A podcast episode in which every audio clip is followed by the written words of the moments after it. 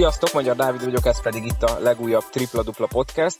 Hát tudom, hogy legutóbb azt ígértem, hogy ha valamilyen csoda folytán mindegyik párharc véget ér a negyedik mérkőzéssel, akkor rögtön utána beszélünk Csabával. Üdvözlöm is itt Csabát a podcastben újra, de én megmondom őszintén, nekem akkora sok volt az a péntek esti mérkőzés, ugye a Kecskemét szolnokról van szó, hogy inkább a hétvégén nem akartam ezzel foglalkozni. Talán érthető is, azért a szolnokiakat az eléggé szíven ütötte. Úgyhogy Csaba, először is üdvözöllek. Hát véget ért mindegyik elsőkörös párharcunk, csak így nagyon egy mondatban összefoglalva, mit gondolsz így az első körről? Jó volt-e, vagy van még azért hova fejlődni a továbbiakban? Milyen volt így az első playoff kör? Az, ugye a Sopron Albakont uh, az 3-0 lett. A látszat ellenére a két Soproni meccs az egyik hosszabbításba dőlt el, a másik végjátékból, úgyhogy a Sopron már nagy különbséggel is vezetett. A Székesfehérvári mérkőzés a második az simára sikerült. Tehát a 3-0 ellenére erős játék volt. Aztán az oroszlány körmender rögtön elvette a pálya előnyt, és utána viszont az oroszlán szétesett. Itt sérülések, minden egyéb okot lehet találni rá. A Szeged-Szombathely szintén jó párosítás volt. Ugye ott pikáns volt, hogy a, a Szereák a negyedöntőben megállította a Szombathelyt a, a Magyar Kupába, és ott egy-egy rát a párharc, ugyanis a második mérkőzésen a Szegeden a Szeged nyert. Aztán hosszabbításba sikerült behozni a Szombathelynek a negyedik meccsen, tehát itt is mindenki kihozta magából, amit tudott. És hát itt a, a legizgalmasabb a, a Duna Aszfalt szolnok volt, ahol ugye a, a, a Kecskemét elvette a szolnok pályaelőnyét, majd utána utána két mérkőzésen otthon érvényesítette az úgymond papírformát, tehát a hazai pályaelőnyét. Aztán tehát minden egyben volt valami pikáns, valami érdekes, izgalmas. Várjuk a folytatást. Mindjárt meg is beszéljük ezeket a konkrét izgalmakat, előtte azonban mindenkit szeretnék emlékeztetni, hogy iratkozzon fel a podcastra abban az applikációban, amelyben hallgatja, ha ezt még nem tette meg, illetve ezen felül az is jó döntés, hogyha lájkoljátok a podcast Facebook oldalát, illetve követtek Instagramon. Ha ezeket megteszitek, akkor biztosan értesültök az új epizódok érkezéséről, és természetesen a régieket is meg lehet hallgatni, amelyikeket még elmulasztottátok. Az említett applikációban bármelyikben is hallgatjátok, az összeset megtaláljátok, lehet pótolgatni a korábbi elmaradottakat. Mi pedig akkor vágjunk bele. Én azt mondom, hogy Először kezdjük a körmend oroszlány mérkőzéssel nagy vonalakban ugye az előbb már összefoglaltad, hogy mi történt, ugye az első meccsen elvette a pályaelőnyt az oroszlány, aztán viszont három körmendi siker, és igazából az előző két mérkőzés, de főleg most ez az oroszlány is tulajdonképpen egy nagyon sima körment sikert hozott, hiszen korán meglett a 10 pont előny, utána a második fél időben már 20 fölött is volt. Tehát igazából, ahogy te is mondtad az előbb röviden, az oroszlány szétesett sérülések, stb. A körment pedig az első meccsen látott rossz szereplés után nagyon is összeszedte magát. Tulajdonképpen, ha azt mondom, hogy ott az első mérkőzés után sima körmendi továbbjutás, akkor nem járok távol az igazságtól, igaz? Na most ez egy rendkívül érdekes dolog. A Körmend abszolút jogosan harcolt, aki az alapszakasz harmadik hely. A Körmend a hazai pályáját érvényesítette az alapszakaszba, és a hazai pályára támaszkodva voltak brahúrjaiak a körmendieknek, főleg otthon egy nagyon-nagyon erős, feszes védekezése, rengeteg ütközés, rengeteg tisztátalan elemmel. Ugye sok vár érte a körmendet abból a szempontból, hogy, hogy otthon nem fújják meg neki a, a faltokat. Na most ezek, ezek nyilván ez a játékvezetői korra tartozik.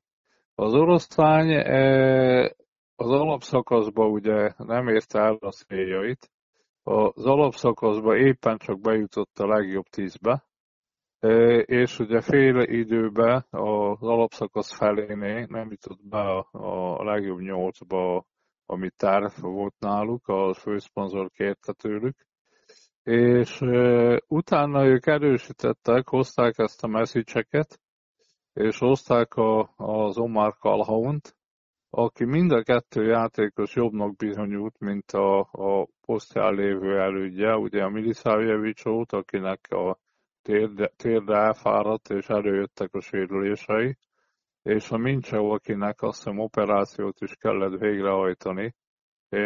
A, a, a, mind a kettő a Calhoun is, és a, a Messicsek is jobb játékos, mint a e, eredeti alapcsapat. És ott nagyon összeállt, azt hiszem 8-ból 7-et nyertek a, a, a, az oroszlányiak a középszakaszba, és nagyon-nagyon jó kosárlabdát játszottak. Na most, amik komplettak voltak, komplett ugye öt légiós jelentett, és hát a felnőtt játékosokat tekintve Molnár Marcit, a Rujákot, illetve a Koronvölgyit beleszámolva, ez nyolc felnőtt, komoly felnőtt játékost jelentett. Ugye eleve kiesett nekik sérül, hosszabb sérülés miatt a Garamvölgyi, és amikor itt a, a, amikor itt a burns is elveszítették még ráadásul, aztán ugye a messzicseket a legutolsó meccs előtt kiállították, ez már nem egy komplet csapat volt. Tehát nem az az oroszlány, aki, a, a, aki kom, komplettan 8 fel, és hát a fiatal játékosok nagyon-nagyon keveset tudnak hozzátenni. Itt elmondhatom a többi csapatról és a legtöbb csapatról sajnos ezt kell mondjam. És az egy nagyon megtizedet és fölőrlődött a, az oroszlány itt a, a hosszú harc alatt. A körmen meg ugye egy emberét veszítette el itt a, a Harryt, ugye ott a kiállítása miatt, de én úgy érzem, hogy a Harry nem alapember a körmentbe, a Messisek pedig a legjobb játékos volt az oroszlányba, ez az oroszlány és sokat veszített. Oroszlányiaknak jár a gratuláció a, a, a hatodik helyér, és na ezt, ezt ők nagyon megérdemelték, illetve szép szezon csináltak. Én azt kívánom nekik, hogy találják meg az új edzőt, csináljanak jövőre is jó csapatot, egy üde színf volt a, a, az oroszlánya a magyar kosárlabdába, és itt a, a playoffon sajnos nem tudták, a középszakaszban voltak a csúcson, playoffon nem tudták ezt megismételni, csak egy fővillanásuk volt ott a, az első körmendi meccsen. A körmennek pedig, körmennek pedig van két extra hátvédje, aztán a, a, a Szávics nagyon szépen játszott itt a, a, az utóbbi időben. Gordon Veszi talán az egyik legjobb center, külföldi center Magyarországon. És hát van a, a, a Ferenc Csaba, aki ugye legenda három pontos dobásba, Durázi tesz hozzá, minden esetben tesz hozzá, amikor ő egy ritmusjátékos, minden esetben tesz hozzá a körmendi játékához, és hát most például 11 perc alatt 11 pontot tett bele Kivácsevics Márkó is, tehát mindig van olyan, aki elő tud lépni. Ennyit gondoltam én a körmende meg az oroszlánya kapcsolatban. Hát a körmendi a folytatás, hát pálya előnybe várja a kecskemétet. Majd a adás végén persze beszélünk az elődöntőkről is. Ugorjunk szerintem a másik vasi csapatra, az alapszakasz, illetve középszakasz győztes Falkóra. Ők is ugye, ahogy már az elején mondtad, hosszabbításban végül, de legyűrték a negyedik meccsen a Szegedet. Itt én szerintem arról beszéljünk egy nagyon picit, hogy a, a Szegednek, nem tudom, hogy mennyit láttál ebből a mérkőzésből, ugye tulajdonképpen ott a végén, én ha jól láttam, olvastam, hallottam, volt egy ugye dudaszós dobásuk, ami bement volna, csak a szegedi center még beleért a labdába, ami viszont már időn túl volt, és így ugye maradt a döntetlen. Itt erről a végjátékról beszéljünk már egy picit, Csaba, hogy mekkora esélyt szalasztott el ezzel a, a Szeged, hogy kiharcolja az ötödik mérkőzés. Mennyire volt ez a kezükben nekik? Egy extra három pontos dobott a, a Szeged, és három ponttal vezetett. Majd itt a szombathelyi részről a meccsfőse a Váradi Benedek egyenlített egy hármasra, és utána a Persons levitte baloldalt az alapvonalra, és még időbe eldobta a labdát, és nyilván Alston nem látta az időt, nem tudta pontosan mennyi idő volt, még ott pöcizni akart, és, és ugye a játékvezetők meg úgy ítélték, lefújták, hogy az Alston nyúlt a labda fele, de, de abban nem vagyok biztos, hogy elérte, vagy nem érte el. A szegediekkel beszéltem a szegedi ügyvezetővel, azt mondták, hogy ők kikockázták utólag, és egyértelműen az látszott, hogy nem ért bele a, a, a, Aston. Na most, ugye kikockázásról beszélünk, meg egyéb, meg, meg, meg nyilván ezt ők így látták. Ez egy, ez egy egyértelmű fény volt a, a hosszabbításban a Falkó részéről. Én egyértelműen úgy éreztem, hogy a, a Falk, ha harmad, a ötödik meccsre került volna, a Falkó, mivel az első két meccsen nagy, nagyon nagy biztonsággal nyárt, a harmadik esetleges, vagy az ötödik esetleges meccsen is nagyon nagy biztonsággal döntő fölényel nyerte volna a meccset, így mivel, hogy a három egy szerintem a legjobb eredmény a playoffon, Falko 3 1 tovább jutott, és tud felfrissülni, és meg tud egy kicsit edzeni az Albakomp széria előtt, úgyhogy a Szegednek jár a dicséret, a gratuláció, a éves teljesítménye alapján ne felejtsük el, hogy ők FIBA kupába selejtezőt játszottak, nem sikerült bejutni, de nyertek meccset. Aztán a Magyar kupába az egy hősköltemény volt a Szeged részéről, döntőt játszottak, és a, a, a, a fa, fa, az döntő dolog volt, hogy a Falkot tudták kiverni, a legnagyobb esélyesét a, takarították el úgymond a, a többi csapat ö, útjából.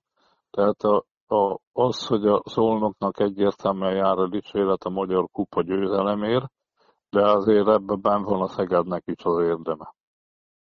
Na most a, az é, teljes évhez én gratulálok, Akónak meg jó folytatás, nyilván ők az egy per egy, és a legnagyobb esélyesei a, a bajnokságnak, mindenki megfelelő módon kezelje ezt a, a mérkőzést, mindenképpen a, a hosszabbításnál itt mind a két csapat győzelmet érdemelt volna. Szeged is, és a Falkó is. Hát a szegediek szerintem a tavalyi után a idei szezonban sem fognak szomorkodni, még hogyha most nem is sikerült az első körből továbbjutni, ezt senki nem várta tőlük. Akitől viszont várták a továbbjutást, az a második helyezett szolnok, ugye a Kecskemét hetedik helyről rögtön ők is elvették ugye a pályelőnyt, aztán 2-0 volt ez a párharc, a harmadik meccset hozta otthon a Szolnok, még ha nem is olyan magabiztosan, mint ahogy talán páran köztük én is vártam. És akkor jött ez a negyedik mérkőzés, amit ugye a tévében szerintem nagyon sokan láttak, gondolom te is megnézted. Igen. Na, hát én nem tudom, mivel kezdjük, tehát ugye nyert a Kecskemét, továbbított, hatalmas örömködés volt.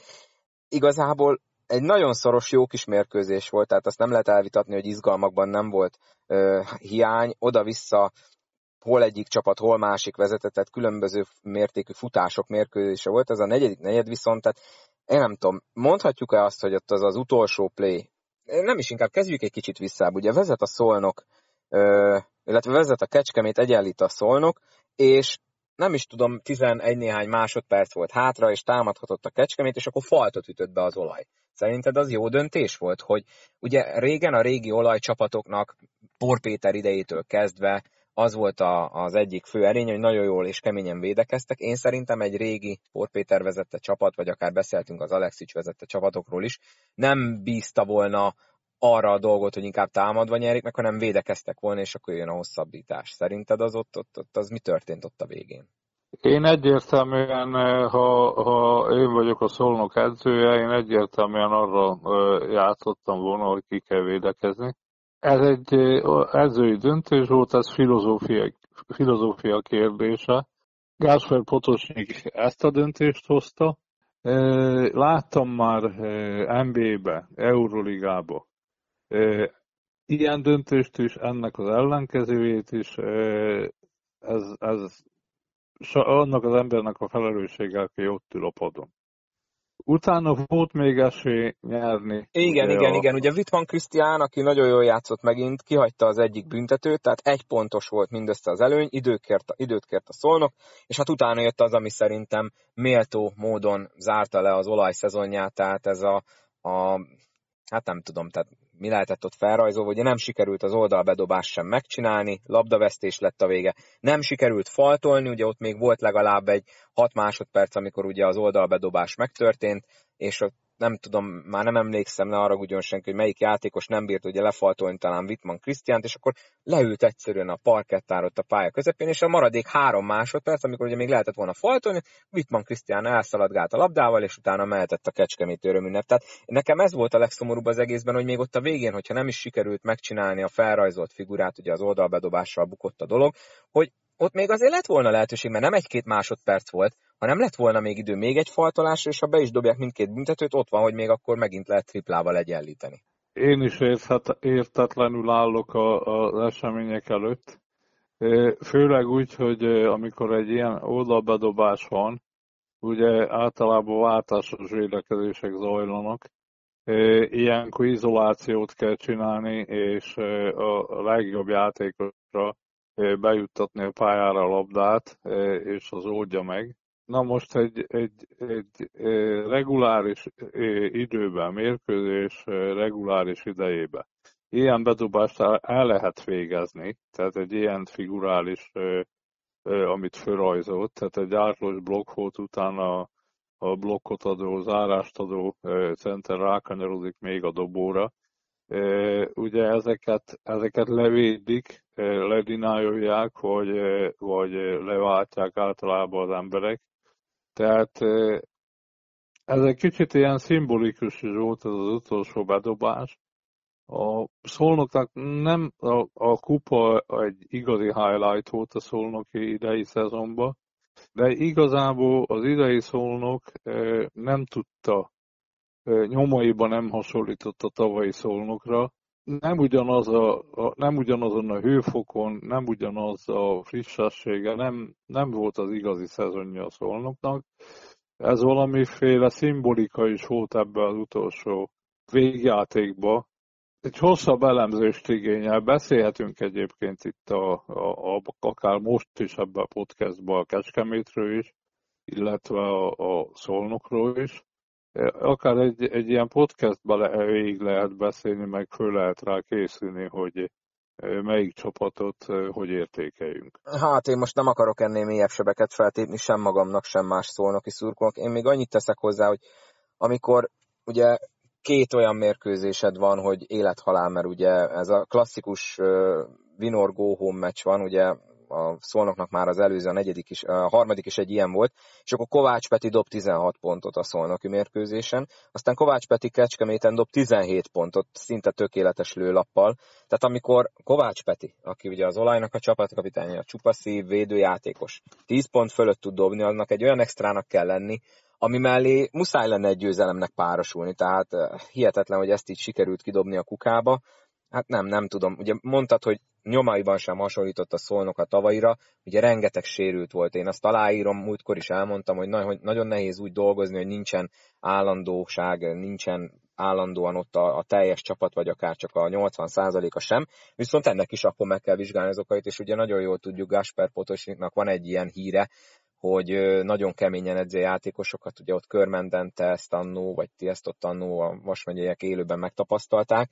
Lehet esetleg ez is az ok, tehát lehet arra mutogatni, hogy nem volt teljes a keret, de akkor azt is meg kell vizsgálni, hogy miért nem volt teljes a keret az egész szezonban, mert tulajdonképpen egyedül tényleg, hogy te is mondtad, a kupa az nagyon jól sikerült, tudjuk jó, hogy azért nem a legnehezebb út lett így, hogy a Szeged kiütött első nap a Falkot, de persze a győzelmet nem kell magyarázni, de hogy az a csapat, aki ott tudott úgy játszani és olyan dobóformát mutatni, utána onnantól kezdve a maradék szezonban meg sem közelítette azt a csapatot, amit ott láttunk a, Debreceni fináléban. Ez így van, azért ne felejtsük el, hogy a, a szólnok itt a Kecskeméti párharcba tudta alkalmazni az öt légiósát, tehát itt a Badzsimot, a Csakarunt, a Suboticsot, a Yangot és a Cummingsot, és csatlakozott melléjük egy kimondott jó formában lévő Kovács Péter, és a Rudnert is próbálták játszani, játszatni több-kevesebb sikerre, ugye ő nagyon nehéz helyzetbe került itt az U23-as szabály miatt, ugyanis tavaly védelmet élvezett, az idén pedig ez alól a védelem alól kikerült. Hiányzott a, a Pongó, Máté, Sajnos ő ugye rögtön az első meccsen megsérült talán az első Igen, játéknál. a csapatnak, illetve a Pallai vagy hiányzott, vagy nem volt e, e, egészséges, illetve a Tájvó egyértelműen e, e, az első számú center csere opció ugye végig hiányzott, és a Giszki pedig nem tudott fölnőni ahhoz a szerephez, amit, amit egy ilyen feladat rárólt volna Igaz, hogy a, a Kecskemétnek a játékosai, és itt nézem a, a statisztikát, tehát itt egy kis Dávid mínusz két valpontot csinált, Ivkovics Milán mínusz négyet. Az egyik kilenc percet játszott, a másik ötöt. Fazekas Máté ugye két perc alatt nullát hozott, tehát inkább a Kecskeméti fiatalok is mínusz csináltak, tehát ez az 23 szabályról ugye mindig beszélünk, de, de itt azért a nagyfiúk játéka zajlik már itt a, a playoffon. Nem volt jó ez az idei szolnok. Nem volt olyan, amit egy, tehát a szolnok név, meg az idei szezon, az valahogy nem illik egybe. Tehát itt, itt majd nyilván megvan a rálátása a vezetőségnek, Nyilván ezt majd házon belül értékelik, és kommunikálják a, az értékelésnek a, a végeredményét. Legalábbis a, reméljük, hogy kommunikálják majd. A, ha, ha kommunikálják, ha nem, a kosárlabda társadalomnak egységes a véleménye. Ez egy a Magyar Kupa győzelem ellenére ellenére gyengére ítéli a szolnoknak a teljes idei teljesítményét, és ugye tavalyi teljesítményére ugye jár a csillagos ötös, ott egy negyedre voltak a bajnoki címtől. Az idei szezon ez ellenkezőjére sikerült. Én egyértelműen azt, egyértelműen azt gondolom, hogy Szónok benn maradt a három délszláv játékosba, az idén nem tudták megismételni a tavalyi teljesítményüket. Talán csak Szubotic volt, aki felnőtt az elvárásokhoz, vagy néha túl is teljesítette. A Cummingsot én jóra értékelem, a, a irányítóba jobb lett volna maradni a Szolánónál. Egyértelműen jobb játékos, mint a, a illetve igazi irányító, tehát a Brando Young az egy kettes, aki tud irányítót is játszani. Jó játékos, de nem az a szintű klasszis, mint például tavaly volt a Warner. És hát én kimerem mondani, hogy ugye tavaly érték kritikák a Angelo Warnert, a szolnoki szurkolók részéről. Én meg mindig azt kívánom a szolnoki szurkolóknak, meg a klubnak, hogy minimum olyan játékosa legyen, soha ne legyen rosszabb játékosa az Angelo Warnerné, a, aki tudod védekezni, bontani, pontot szerezni, egy nagyon jó hozzáállású játékos volt, tehát minimum ilyet kívánok a, a szolnokiaknak mindig, és akkor nem lesz nagy baj. Hát csak használni kéne őket rendesen. Egyértelmű, tehát Na, nem szabad limitálni az ilyen tudású játékosokat. Szolánót is egyébként sokkal jobban ki lehetett volna használni, így utólag okos nyilván az ember, de, de hiba volt elengedni. Mindegy, menjünk inkább tovább, elég volt szerintem ebből. Picit beszéljünk a Kecskemétről.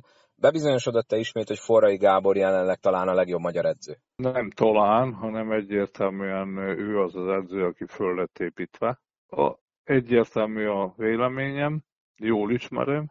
Ő az, aki a legnagyobb, talán a legnagyobb ambícióval rendelkezik, aztán dolgozott eh, Kecskeméten a a Meszényi Robi mellett, aztán az Oldos András mellett, aztán a Ivkovics mellett, és kapott feladatokat folyamatosan a szövetségtől másodedzőként, kapott feladatokat vezetőedzőként az utánpótlás válogatottaknál, és folyamatosan másodedző a felnőtt válogatottnál, volt már Európa bajnokságon. Aztán nagyon jó sikerült neki a tavalyi albakompos szezonja, ott a sérülések miatt nem tudta föltenni a, a pontot az éle, ugye a Debrecen kivárta őket. Ötödik meccsen egy véleményes, ugye emlékszik mindenki ott a végjátékra meccsen, Debrecenbe, és hát az idei, idei Kecskeméti szezonja, Kecskeméten vezetőedzőként ő ma volt felsőházas, ötödik helyzet lett, 3-2-re kapott ki akkor is a négy bejutásért a körmentő. És az idei teljesítménye meg rengeteg sérülése volt, rengeteg problémával volt.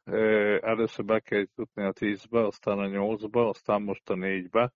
Ez meglépte azokat a feladatokat, amiket a, a, a sors eléje rakott, és hát én gondolom, hogy megy a folytatás. Rendkívül izgalmas folytatás lesz, ugyanis a Körmend nem nyert azt hiszem 9 éve Kecskeméten. Igen, ezt beszéltük, Kecskemét... hogy mindenki évek óta csak a hazai meccsét hozza. Kecskemét, se, Kecskemét sem nyert Körmenden. Hát Körmennek is lesz most esélye, hogy javítson a Kecskeméti statisztikáján, meg a Kecskemétnek akár három esélye is lesz, hogy Körmenden nyerjen. Akár egy ötödik meccsig elhúzódó elődöntő is lehet ebből a párosításból. Igen, ha a történelmet meg a statisztikát nézzük, akkor ez a tipikus ötmeccses párharcnak néz ki így elsőre papíron. Hát hajrá! Játszanak minél tovább. Ugye azt, azt itt említsük meg, ha már így a elődöntőkre rátértünk, hogy ugye a Kecskemét az mínusz egy légióssal lesz, mert ugye Jaram az ugyan visszatért, de sem Dramicseny, sem pedig Klobucsár már nem várható ebbe a szezonban, legalábbis az én információm szerint mindkettőjüket megműtötték, úgyhogy nekik ezzel a, a csapattal kell menni tovább, amivel a negyedik mérkőzésen a szolnokot kiütötték. Ha tippelnet kéne, akkor azt mondod, hogy körmend öt meccsen? Hát maradjunk akkor formál logika mellett, akkor a körmend 3-2-re fog tovább jutni öt meccs alapján. Én is azt mondom egyébként, hogy a körment fog tovább jutni, hát 5 vagy 4 mérkőzés, attól függően, hogy ki mennyire marad egészséges, vagy kinél lesznek még vezéráldozatok. A másik párosításban a Falko az Albával találkozik, értemszerűen szombathelyi pályelőnnyel, és hát ez, ez egy nagyon jó kis pikáns párosítás lesz, hiszen az Alba volt, ha jól emlékszem, az első, aki megverte ebben a szezonban a Falkót, és ők is talán most a szezon legfontosabb részére találják meg talán a formáikat, bár azért még mindig benne van a hektikusság a játékukban, tudnak nagyon szépen játszva nyerni is, meg tudnak nagyon ö, komoly előnyből bukni is. Na itt, itt a vajon mi várható? Tehát itt szerintem ez egy olyan párharc, hogy hiába a torony magas esélyes a Falko, és mondjuk azt, hogy három meccsen nem fogja őket valószínűleg senki megverni, azért ez az alba, hogyha jó napot fog ki, azért csak ott van négy magyar válogatott, meg jó légiósok. Nagyon erős párosítás, egyetértek, amit mondasz. Az, a szombathelynek azért itt hat magyar válogatott, három külföldi játékos, és a szombathelynek is, meg a Albakomnak is nagyon erős az U23-asa is. Szerintem a két legjobb U23-as a Somogyi Ádám és a Lukás Norbi egyértelműen meghatározó. Tehát ők a szabály nélkül is játszanának. Mind a két csapat jó formában van, mind a két csapat tudott rápihenni, szerintem az Alba sokat is. A nyolc napos pihenőt én, én azért soknak tartom. Ilyenkor a legjobb a, a három egyet tovább jutni, mint amit a Falkó csinált, és ott pihenő is van, illetve felkészülésre is jut idő. Semmiképpen nem panaszkodhat majd egyik csapat se a fáradtságra. A Falkónál is, meg az Albakomnál is rotációba dolgozott a két edző. Tehát a Konakovics és a Czolner is körbe játszotta a csapatát, a rotálta a csapatát. Úgyhogy egy nagyon magas szintű elődöntőt várok, Én egyértelműen Falkó továbbjutásra. Én 3-1-re teszek, tehát egy 3-1 vagy akár 3-2-es továbbjutás, de mindenképpen Falkós továbbjutást várok. Én egyértelműen egy Vas megyei döntőt ö, várok, hát aztán düljön el a magyar bajnok is. Azért abban a megyében is nagy baj a kosárlabdával, ahol a magyar bajnoki döntőbe dül el úgymond a megye bajnoki cím. Szerintem ez már volt ilyen, többször is. Ez azért történelem. Lesz majd ugye később, ha egy 20-30 évvel később majd nézzük az eredményeket így visszatekintve, hát ez egy óriási siker lenne Vas megyei kosárlabdának. Ugye én meg ezt jósoltam a BB1-en, BB1-en, BB1 egy ilyen fordulónak a kommentálásában én már a, a playoff előtt ezt jósoltam, úgyhogy kíváncsi leszek, hogy ez megvalósul-e. A 18-19-es szezonban volt utoljára vasi döntő, akkor a Falkó nyert 3-0-val. Én is azt mondom egyébként, hogy a Falkó jut tovább. Én 3-2-t mondok, és szerintem egyszer-egyszer mindkét csapat fog idegenbe is nyerni. Meglátjuk. Jó hír, nagyon jó hír, hogy szerdán ugye kezdődik az elődöntő, és mind a két mérkőzés látható lesz az M4 sporton. Először lesz 3-6-kor a Körment Kecskemét, és utána este 3-8-kor rögtön utána pedig a Falkó Alba, úgyhogy igazán örömteli, hogy ismét két mérkőzés látható egymás után, és szombaton pedig majd a Kecskeméti mérkőzés lesz képernyőn, úgyhogy sőt utána elvileg a harmadik mérkőzések közül pedig a Falkó Alba, meglátjuk, de remélhetőleg minél több meccset közvetít majd az M4, ugye most már kevés foci zavar be, meg a kézilabda is kifutott, a nagyjából már csak talán a BL döntő van hátra a nőknél, meg a férfiaknál is. Na mindegy, lényeg az, hogy mindenki nézze, mert remélhetőleg tényleg magas színvonalú mérkőzések lesznek, és ugye ebbe a Falko alba párosításba talán itt mindenki egészséges is most már, úgyhogy ugye a Kecskemétnél mondtuk, hogy egy légiós mínusz van sérülés miatt, de talán most ez olyan időszak, hogy nem, remélhetőleg nem a sérülések fogják eldönteni egyik párharcot sem. Én is remélem, hogy a pályán fognak eldőlni, illetve hát a színvonal, illetve az izgalom az remélem, hogy adott lesz. Én azt mondom, hogy csináljuk úgy, mint legutóbb, hogy várjuk meg az első két mérkőzést, és akkor jövő hét elején beszéljünk arról, hogy mit láttunk ezen az első két elődöntő mérkőzésen. Megfelel ez így neked? Abszolút. Jó, akkor Csaba, ha nincs más, én megint csak köszönöm, hogy itt voltál, és elmondtad, amit gondoltál, illetve láttál ezeken a mérkőzéseken. Nem tudom, van-e még valami, amit hozzá akarsz fűzni bármelyik témához? Nincs, szerintem sok mindenről beszéltünk, és Várjuk, Várjuk az elődöntőket. Igen. Jó, igen. akkor találkozunk akkor a két, az első két mérkőzés után, veletek pedig még remélhetőleg a héten még egyszer. Köszönöm, hogy meghallgattátok ezt az epizódot találkozunk legközelebb. Ne felejtsetek el feliratkozni az applikációban, amelyikben hallgatjátok, illetve lájkoljátok a podcast Facebook oldalát, és kövessetek Instagramon is, akkor biztosan értesültök az ugyanan érkező epizódokról. Van még tervevéve a hétre egy epizód, remélhetőleg méghozzá a budapesti Honvéd csapatáról, Báder Marciékkal remélhetőleg sikerül összehozni egy beszélgetést, de más nem, akkor jövő héten találkozunk újra Csabával, amikor az első két elődöntőt fogjuk megbeszélni. Addig is vigyázzatok magatokra, és jó szurkolást mindenkinek a elődöntőkre. Sziasztok!